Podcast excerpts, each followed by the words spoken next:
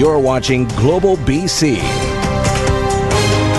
This is Global News Hour at 6. Good evening and thanks for joining us. A warning tonight from RCMP about a series of threatening phone calls to women across the lower mainland that are believed to be linked. Nadia Stewart joins us with more now on this disturbing story. Nadia. Well, Chris, RCMP say the troubling call started in 2017. Investigators say the male caller accurately identifies the woman by name and address and claims he's been watching her through cameras he allegedly installed inside her home. He then demands the woman engage in sexually explicit conversation with him or else the victim or a family member would be killed. In all incidents where that, that, have been reported to police, we have not been able to confirm that anybody has been inside any of these individuals' homes, in, inside of any of these females' homes. It appears to us that he's gathering the information through open sources. So he's going on the internet and using various sources, either social media or um, information that's readily available, on the internet and then using that information to then call the police or call the people. Excuse call me. the people. Yeah. That's right. And in some cases, they have there have been businesses. He's called lingerie and swimwear swimwear stores Wow. So obviously be careful about what you post on social media. But Nadia, what should women do if they do end up getting a call like this? Well, Chris, RCMP say if you receive such a call, you should write down the caller's telephone number and hang up. Do not engage in conversation. Immediately report the incident to police, then block the number if you can. You should also consider an unlisted name and number. Anyone who's been the recipient of one of these calls and has not already reported it to police is encouraged to do so immediately, Chris. All right, Nadia Stewart reporting. Thanks very much. Family of a cyclist struck and killed in Richmond in 2016 wants tougher punishment for the person responsible. The driver in the case is expected to enter a guilty plea. Grace Ke explains why the victim's family says, based on the charges, that's not good enough and what they want the Attorney General to do. Brad Dean never had the chance to meet his little girl. He never even knew his wife was pregnant when he was tragically killed while cycling more than a year ago. You would have been such a wonderful dad. And just, I miss him. His family and friends leave a Richmond courthouse disappointed as they continue to seek justice. Driver Michael Fan is expected to enter a guilty plea and be sentenced in May for driving a motor vehicle without due care and attention under the Motor Vehicle Act. Dean's parents have written a letter to the Attorney General asking for criminal charges to be considered. When you consider that you were fined $10,000 to cut down a tree Legally. illegally, $2,000 for killing a man. It doesn't make sense. The ministry responded with deepest sympathies for the family, saying charge approval rests with the prosecution, adding in this case they made the charging decision after a careful review of all the available evidence, the applicable legislation, and case law. Dean was riding with a group of cyclists on River Road in Richmond in November 2016 when an oncoming car struck them. Dean was killed. Chris Jameson's life has never been the same. He suffered a brain injury, was in a medically induced coma. He's still off work and he missed the birth of his son. So my wife's had to, to look after me um, and obviously my son as well. So it's been devastating, absolutely devastating. Fan did not appear in court but is expected to be present for sentencing in May. Grace Ke, Global News. The man at the center of a major RCMP investigation in the North Okanagan will remain behind bars after he was denied bail on most of the charges against him. Protesters gathered outside the Vernon courthouse where Curtis Sagmoen was making a bail application. Sagmoen has been in custody since his arrest back in October related to an August incident in which a sex trade worker says she was assaulted at gunpoint. The 37 year old is facing a number of charges, including discharging a firearm and uttering threats. In the weeks that followed, investigators launched a major search of the farm owned by Sagmoen's family. The remains of a missing woman, 18 year old Traci Genereaux, were found on the property. Sagmoen has not been linked to Genereaux's death. We know from what the RCMP have released in the past, you know, that they've said, you know, certainly there are other women out there. So, you know, making a plea to those women, come forward. you know, because with, with respect to that, you know, further facts are needed. You know, further things are needed. And when, when further things are needed, those cases become stronger. A date for a preliminary hearing will be set on March 8th. Meantime, there will not be a second trial for a man who was convicted of first degree murder in the slaying of an Okanagan teenager. Matthew Forrester was found guilty three years ago of killing Taylor Van Diest. But on appeal, Forrester was granted a new trial, which was to start in May. But now we've learned Van Diest's mother tells Global News a plea deal has been reached whereby Forrester will plead guilty to the less serious offense of second degree murder. Some tense moments in Victoria today when a minibus burst into flames in the street. It happened just before 10 o'clock on Blanchard and Fort Street. Some nearby businesses were briefly evacuated while firefighters used retardant foam to attack the flames. They believe the fire broke out at the back of the vehicle, close to the fuel tank. It was really going by the time we got here. No injuries. Driver was in there. He was able to get out. He had a little bit of smoke inhalation. BC Ambulance took care of him. Now, the Better Business Bureau is out with its list of the top 10 scams, and our consumer reporter Anne Drewa is here with the details. And these, uh, these work. They work, and we've covered so many of these scams on Consumer Matters. Thanks mm-hmm. for that, Chris. Canadians lost more than $95 million to scammers last year. That's up more than 50% from 2015 when we were duped for a reported 61 million. Here are the top scams of 2017. Number five, cryptocurrency scams with more than $1.7 million lost. At number four, the employment scam, racking up more than 5 million in reported losses. Number three, online dating scams with more than 19 million lost. Number two, wire fraud or spear phishing with more than 20 million in losses. And at the top of the list, online purchase scams, more than 13 million lost. From fake websites to counterfeit goods to free trial traps, these scams are everywhere since more than 90% of consumers shop online. Also of note, the rapid rise in cryptocurrency scams and initial coin offerings from $284,000 lost in 2015 to more than 1.7 million last year. These people will just take your money and then they're gone because these investments are sold internationally and online and they're often paid for with cryptocurrency, there's virtually no way for investors to get their monies back.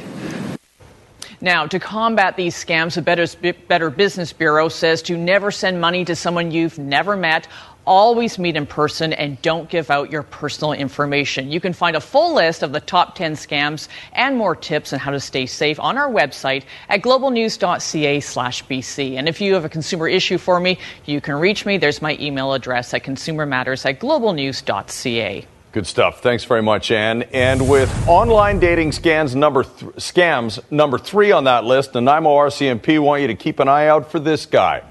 34 year old Jordan David Shepard, who also goes by Dave Rofter. He's accused of befriending young women on social media or the dating website Plenty of Fish and then asking them to cash a check for him using their account. When that's done, he disappears and the victims find out the check was bad. Shepard is wanted on numerous fraud charges, and police believe there may be many more victims. Fears tonight there is a serious threat to North America's bid to host the 2026 FIFA World Cup of Soccer. Morocco is apparently now said to be overshadowing the joint bid from the United States, Canada, and Mexico. Ted Chernecki explains what's behind the shift in support. It might be time to get the bubble balls out. This is a corporate team building exercise in Burnaby today. Perhaps the North America FIFA bid team could use some of this because suddenly it needs all the help it can get.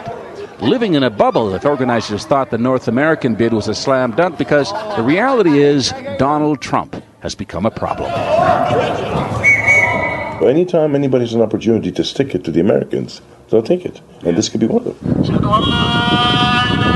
Morocco may be the front runner for 2026, according to an unnamed source at ESPN Online. It suggests Morocco has most of the support from its home continent, and much of South America doesn't want the Americans to host. There are 211 member nations who will be voting in the coming months, with a decision on June 13th. Absolutely, I'd be one. You know, I'd like to take myself and the family, but uh, hopefully we can work it out. BC Place would be a great venue for a World Cup game. We have such a strong sport hosting partnership with Tourism Vancouver, the Hotel uh, Association, and it's it's a, a, team approach we take to uh, attract events.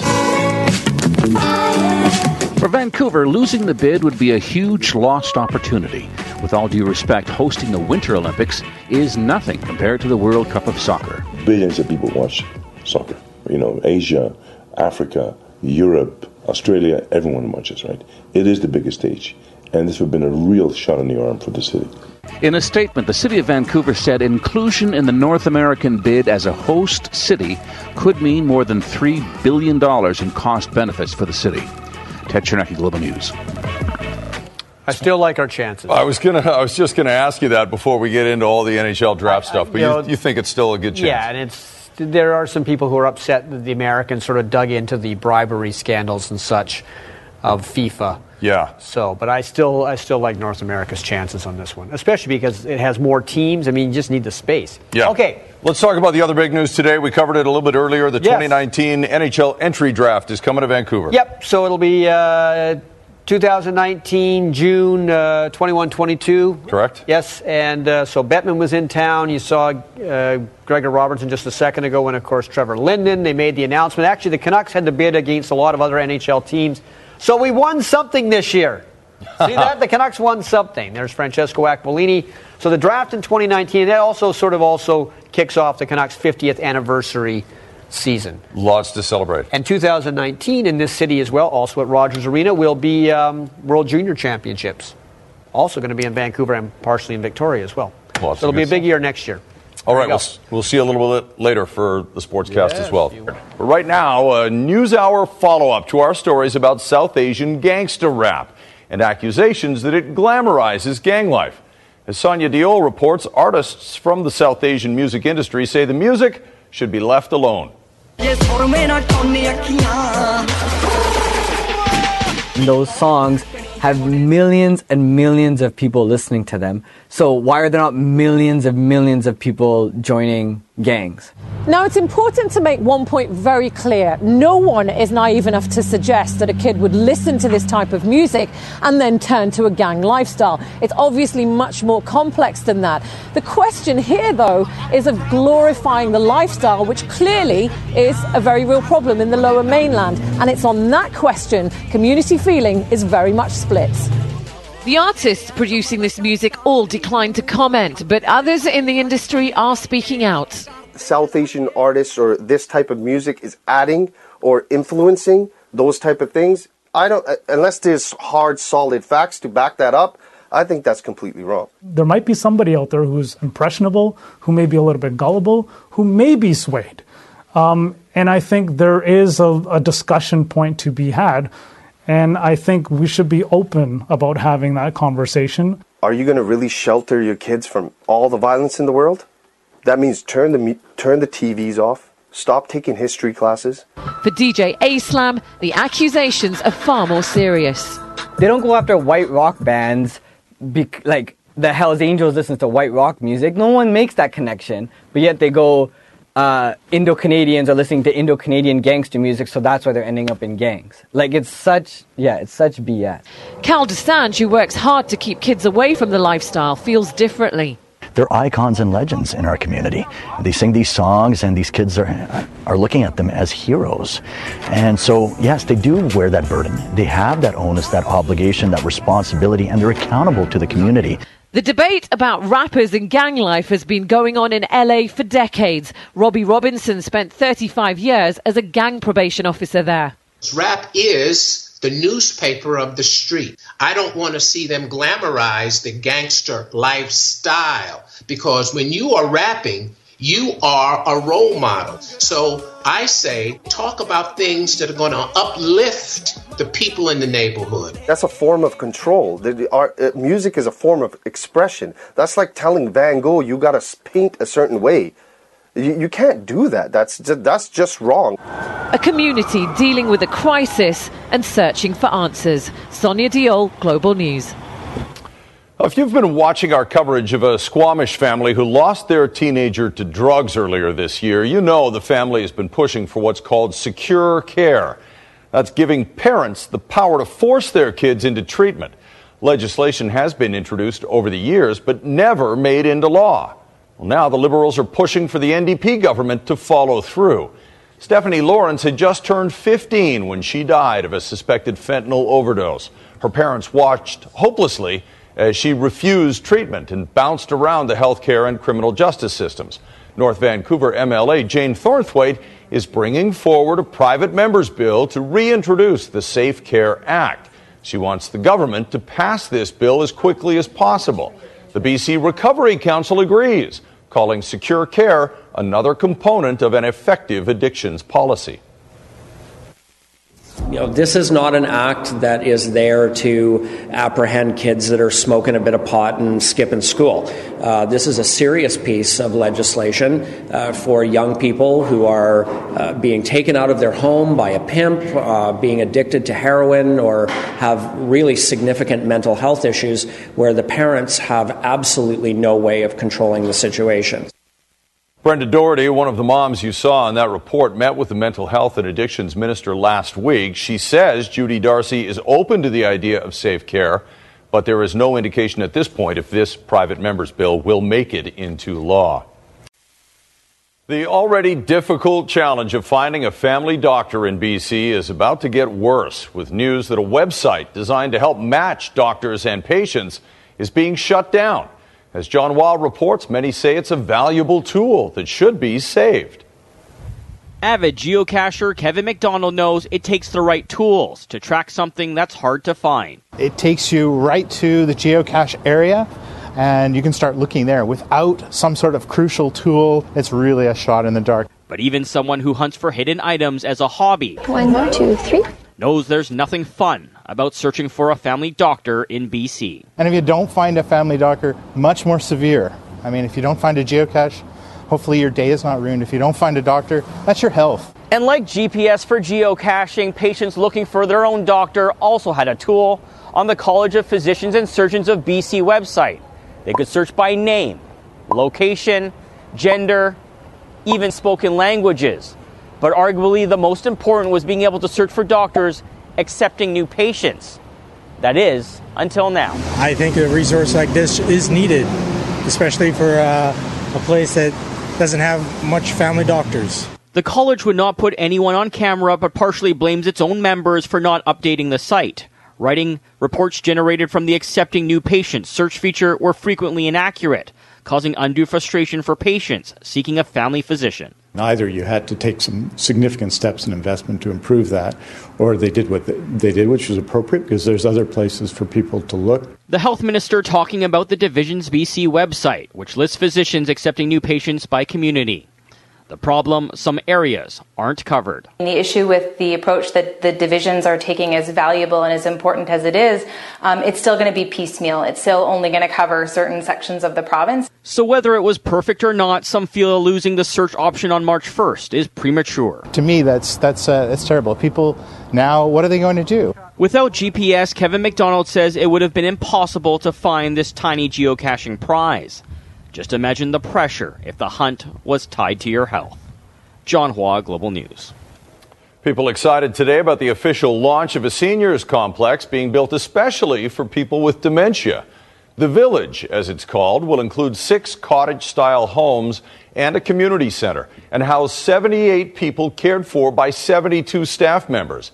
It'll have one monitored entrance and exit and beyond that, residents are free to go where they want, when they want within the village.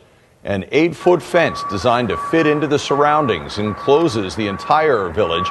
It won't be cheap, anywhere from 6,000 to $7,500 a month. Now, the Langley Village won't be the only such project in BC. Another dementia community is planned for Vancouver in the next few years. As Linda Aylesworth reports, this one promises to be more affordable. This parking lot near 33rd and Heather in Vancouver is the future home of a new trend in seniors care. So we're in Honoria Conway, and this is the first of many buildings for our new dementia village. Honoria Conway is an assisted living building named after one of the founding sisters of Providence Healthcare. St. Vincent's Hospital once stood here, but it was torn down over a decade ago in preparation for the impending wave of British Columbians living with dementia.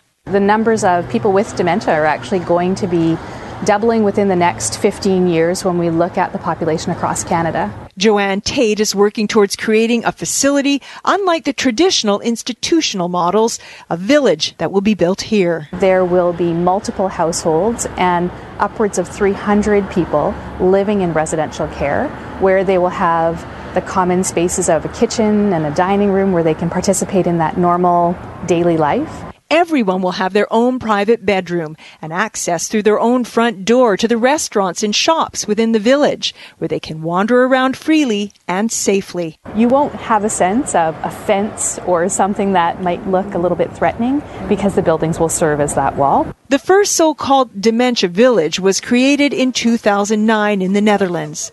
Since De Hogeweyk opened, similar facilities have launched throughout Europe. Vancouver's village won't be the first in Canada, but it will be the largest one that's publicly funded.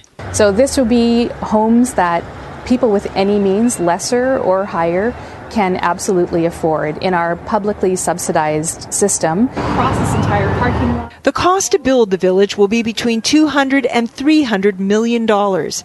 There is no start or completion date yet.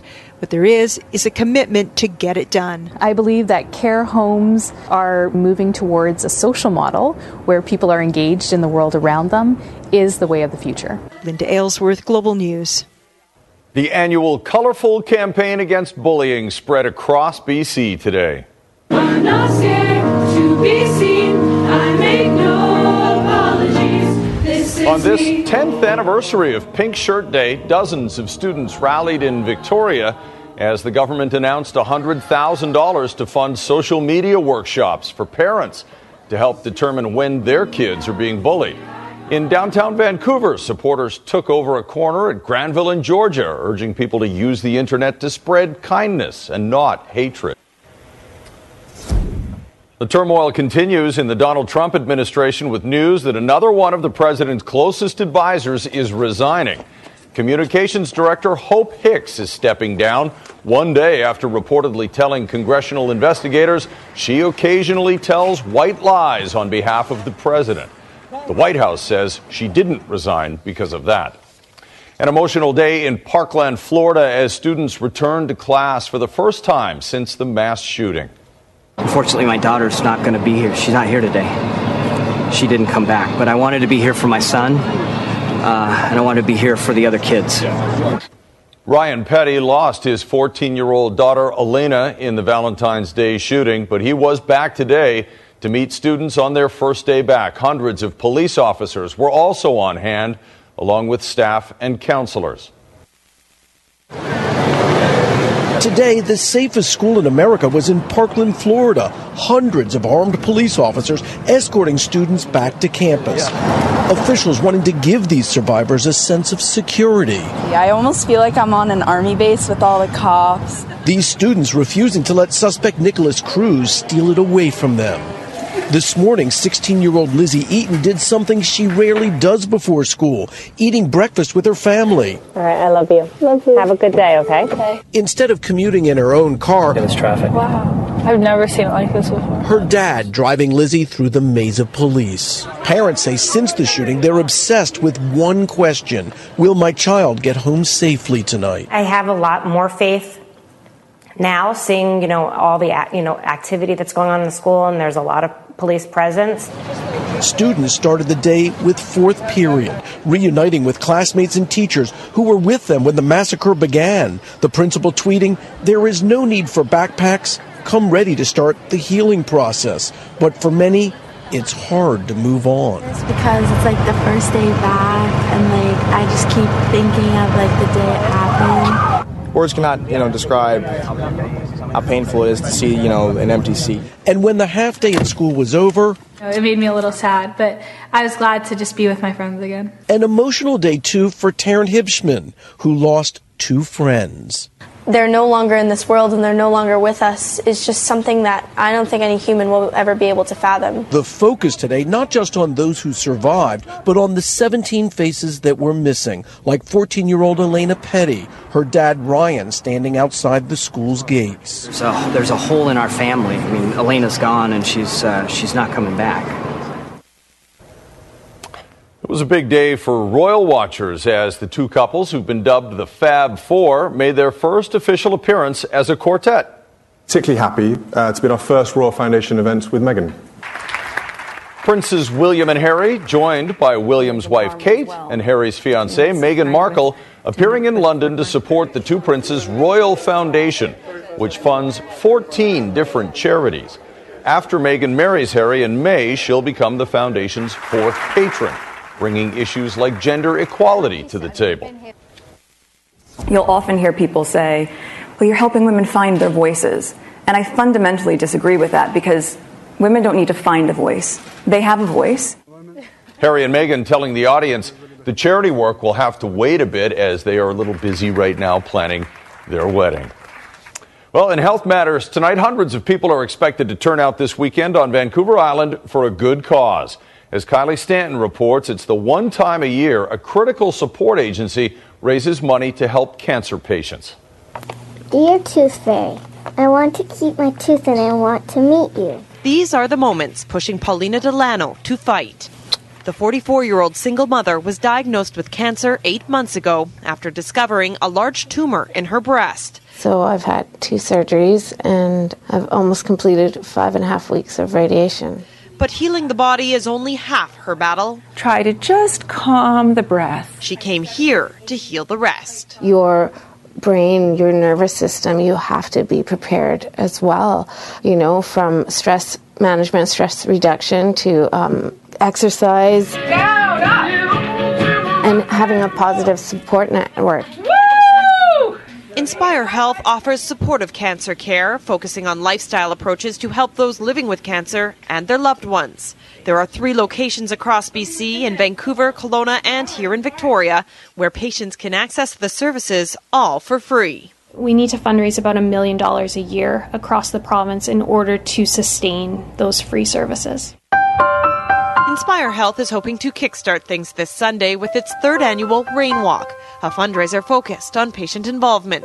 It's their opportunity to come out, to be a part of the community, to get their friends and family involved, and to give back really to uh, the services that we have. Delano doesn't even like to think about where she'd be without them. Instead, she's looking forward to many more moments like this, hopefully cancer free.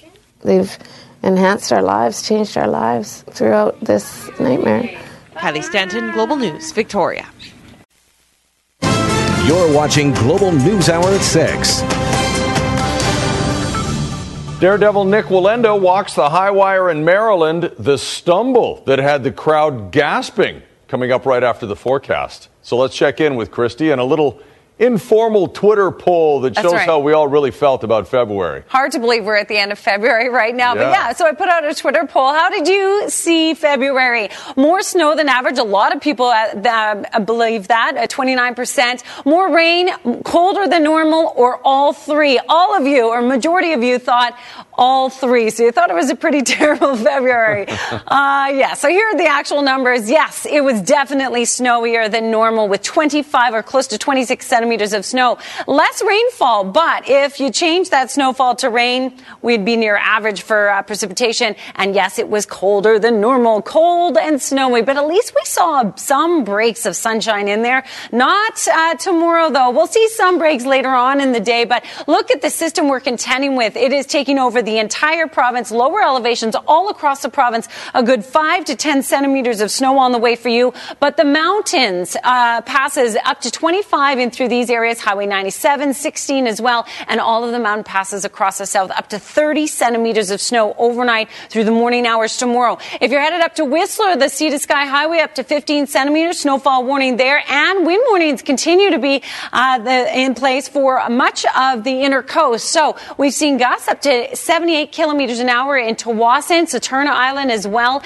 Uh, we are seeing some power outages in Richmond right now because of the winds, and up into Campbell River and Comox. We are still expecting the strong winds into about 9, 9.30 at night, where we could see still gusts up to the 80, 90 kilometer an hour. So possible power outage still expected. This low is pushing out and away, but we'll still see some isolated showers across our region tomorrow, and temperatures are going to drop. That means on Friday, as we continue with these waves of moisture, we have the possibility of a few flurries across our region. So flurries or showers. So there's your forecast. Yes, snow for those of you in the interior, 5 to 10 centimeters. Uh, across these regions, you'll see snow overnight, but it will change to rain as temperatures warm up through the day. Isolated showers, maybe higher elevations of Vancouver Island could see a few flurries, but on and off precipitation. And the forecast for the weekend is turning around. It looks like things will warm up and the sun will come out. Happy birthday to Irish Finch and happy anniversary to Fred and Noreen Babuin. And I'll leave you with a great shot from Fort Langley. Vivian Oh. sent us this. Yes, Fort Langley, they built a fort, snow fort. Still some snow out there on the ground. Ice Fort Langley Mhm. is, is what we should call it. All right, thanks very much, Kristi. Great job, kids. World renowned daredevil Nik Wallenda took a stroll in Maryland today, the only way performers like him can do it. Wallenda walked over a plaza on a cable about the width of a nickel, a 70 meter span, nearly 25 meters in the air, with no safety harness. The stunt was to promote the Big Apple Circus, which Wallenda is a part of. But watch what happens right near the end there. He appears to stumble, but after the crowd gasped, he smiled and said, Just kidding, and finished the walk. Wallenda is also the first person to cross Niagara Falls and the Grand Canyon on a wire. Would never try it. Was he kidding? It didn't look to me that? when I saw it. Probably just covering his bases, I I would imagine. How are you, sir? I don't get that. I Nice pink, by the way, guys. Thank you. Thank you. Same. Yes, we're all very pink. Um, usually it's just my skin that's pink, but today I've got a shirt and a tie. Mark uh, June 21, 22, 2019 on your calendars for the uh, hockey draft coming to town. That'll be fun. It's always that's been here twice before, and it's always been a good time. Yeah. It's if you're a hockey fan, it's a big day. Uh, and they made it official today. The draft is coming to Rogers Arena, as we just said, June 21st, June 22nd. Actually, part of the uh, celebration of the Canucks' 50th season. Actually, 2019 is going to be a big year, bigger than that thing that was on Gregor Robertson's head today. You see when his hair was sticking up? Someone should have something going on tapped that yeah. down. He's got people to do that for him, you would think. Uh, 2019 NHL Draft and the World Junior Championships are here in 2019 as well. Okay, so we can at least say the Canucks didn't lose everything this season because they beat out a lot of NHL cities to be able to host a draft. And who knows? They could be picking rather high in 2019 as well. I don't think they're going to become a playoff contender over this summer, if you want my honest opinion. There you go.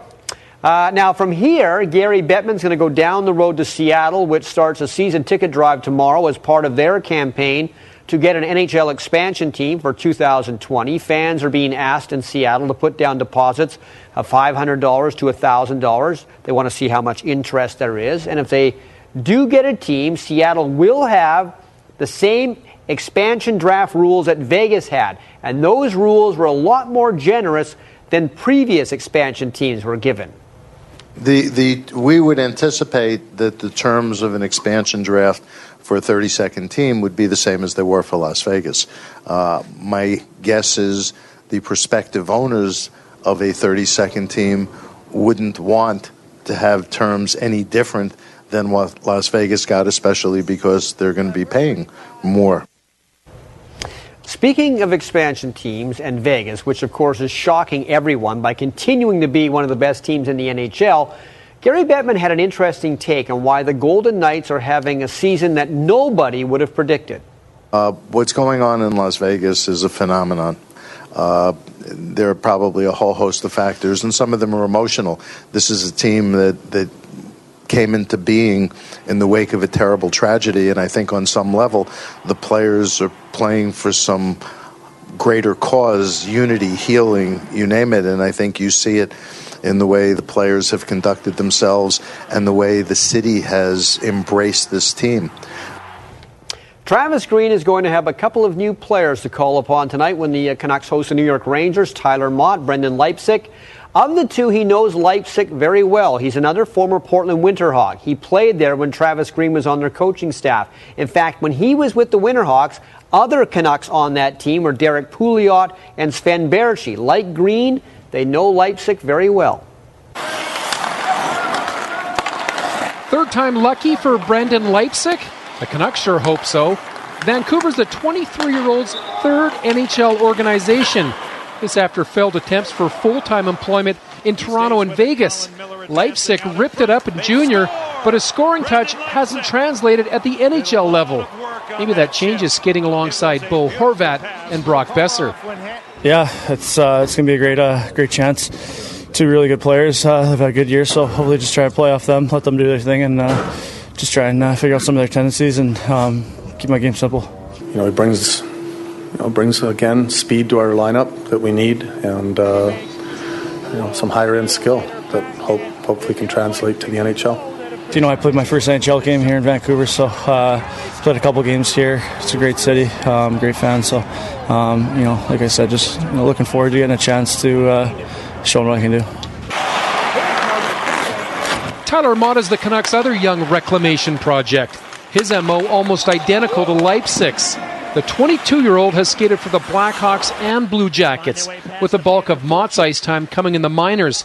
In 64 NHL games, he's registered seven goals and five assists. His tagline also is the best yet to come. He's a fast young player. He's got uh, some upside. Um, you know, he competes hard.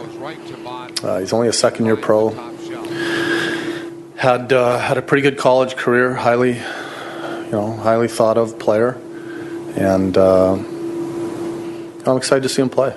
Yeah, I heard uh, recently that they tried to acquire me um, with the trade with Chicago maybe a, a couple years ago. Um, but again, it's just exciting to obviously be in an organization that, that really wants you, and, and hopefully they, I can find a role here and, and make it work. One guy who likely won't get much of a look is Jussi Jokinen. He's 937 games deep into a 13 year NHL career, one that appears to be nearing its end. Vancouver's Jokinen's fourth organization this season, ninth overall. At 34 years old, it's hard to envision a future for a player who's been waived twice this season. Jay Janower, Global Sports. When the draft was in Vancouver in 2006, Alex Biega was actually taken that year by Buffalo, but he's only ever played for the Canucks, and today the Canucks gave him a new two-year deal worth $825,000 a season. He is basically Vancouver's extra defenseman, and defense is what he does. He's only ever scored one goal for the Canucks, and that was in his very first game with Vancouver in 2015. And the Canucks aren't the only local team making trades. The Whitecaps today moved midfielder Tony Tchani to Chicago for allocation money. Tchani has been Thomas Vanek like. He's been around the MLS a lot. This will be his fifth team, the Chicago Fire. He became expendable because of how well Russell Teibert played in the preseason. Tchani was the guy the Whitecaps got in return for Kekuta Manneh when they traded him to Columbus last March. He played 30 games for the Caps, scored four times last year. And the Caps, of course, start their season Sunday. Yeah, exciting. Place, yes. Are you going? Oh, yeah, I'll be there. I'm going too. Here's today's snow report. Fresh snow on most of the mountains over the last 24 hours. Whistler Blackcomb base 296 centimeters, Grouse 432, Cypress 27 new with 425 on the ground, Sasquatch base 370, Revelstoke base just under 260, Manning Park 220, Powder King 290, and Mount Washington close to 230. Southern Interior, Big White a base of 293, Silver Star 264, Sun Peaks 226, and Apex 276. Well, a woman who once knit a world record sock monkey is at it again. I, I can say in 30 years of broadcasting, I've never done a story. I didn't even know what a word sock monkey. It's true. She's hoping to reclaim the title she recently lost. It's a challenge that would drive most people bananas, but not Cheryl Douglas. All right. Taking the world's largest sock monkey for a walk is a workout. okay. Okay, Hunter, you got that part? Okay. An awkward, Yeah. floppy 50 kilograms. How you doing, bud? 416 socks. Yeah. Right there. Everybody says, "What are you doing?" They look at me like I'm a few feathers short of a load here. She's having fun with it, so Whatever works. there you go, buddy. This is Cheryl's second record breaking monkey. We last talked in 2009 when she and her old monkey made the Guinness Book of World Records. I could, uh, I could make him a girlfriend and we could have them getting married. Uh, I put, don't put him in your car. They want me to take him out to the one of the local beer parlors here in town and have him set up at the bar so that they can serve him a beer. Oscar here is 8 feet 10 inches. Oscar 2 here is 13 feet 6 inches tall. Oscar the first perished in a balloon store fire in 2011. Uh, the balloon store I can always rebuild. Um, Oscar was really hard because that was the first one. This one, yeah, he may be the second one, but he's uh, he's still carrying part of the first one. And she's doing what you did then. Cheryl's grandson used to play on the monkey. It's enormous, but still a toy, a beloved classic. My grandma wanted to do something fun, so we built a sock monkey. Long time ago, there wasn't a lot of people that had money to make toys or buy toys. So grandmas used to make their kids, their friends, or their grandchildren a sock monkey. But why make the biggest? Why? Because I could. Um, yeah, I guess the other thing is why not? It's my last one, though. I'm not going to make another one. This is it. Cheryl lost the largest sock monkey title to an English woman a few years ago. She didn't mind. She says records are set to be broken. Now Oscar too is off to have his world record confirmed. Jeff Hastings, Global News, Merritt. Before we go, we want to take a moment to acknowledge a very special, longtime global employee and friend of ours. Oh, there, Oh, there she is! Pam Mason has been a makeup artist right here at Global News since 1978. She has done our makeup every night. She has done Shirley MacLaine's, David Attenborough's, Pierre Trudeau's, Justin Trudeau's. Alan Thicke's makeup. Every celebrity or Jack Webster, anybody who's come through the doors, Pam has done their makeup. Her style icon is Audrey Hepburn. Audrey Hepburn. Audrey Hepburn. She is amazing, and we will miss.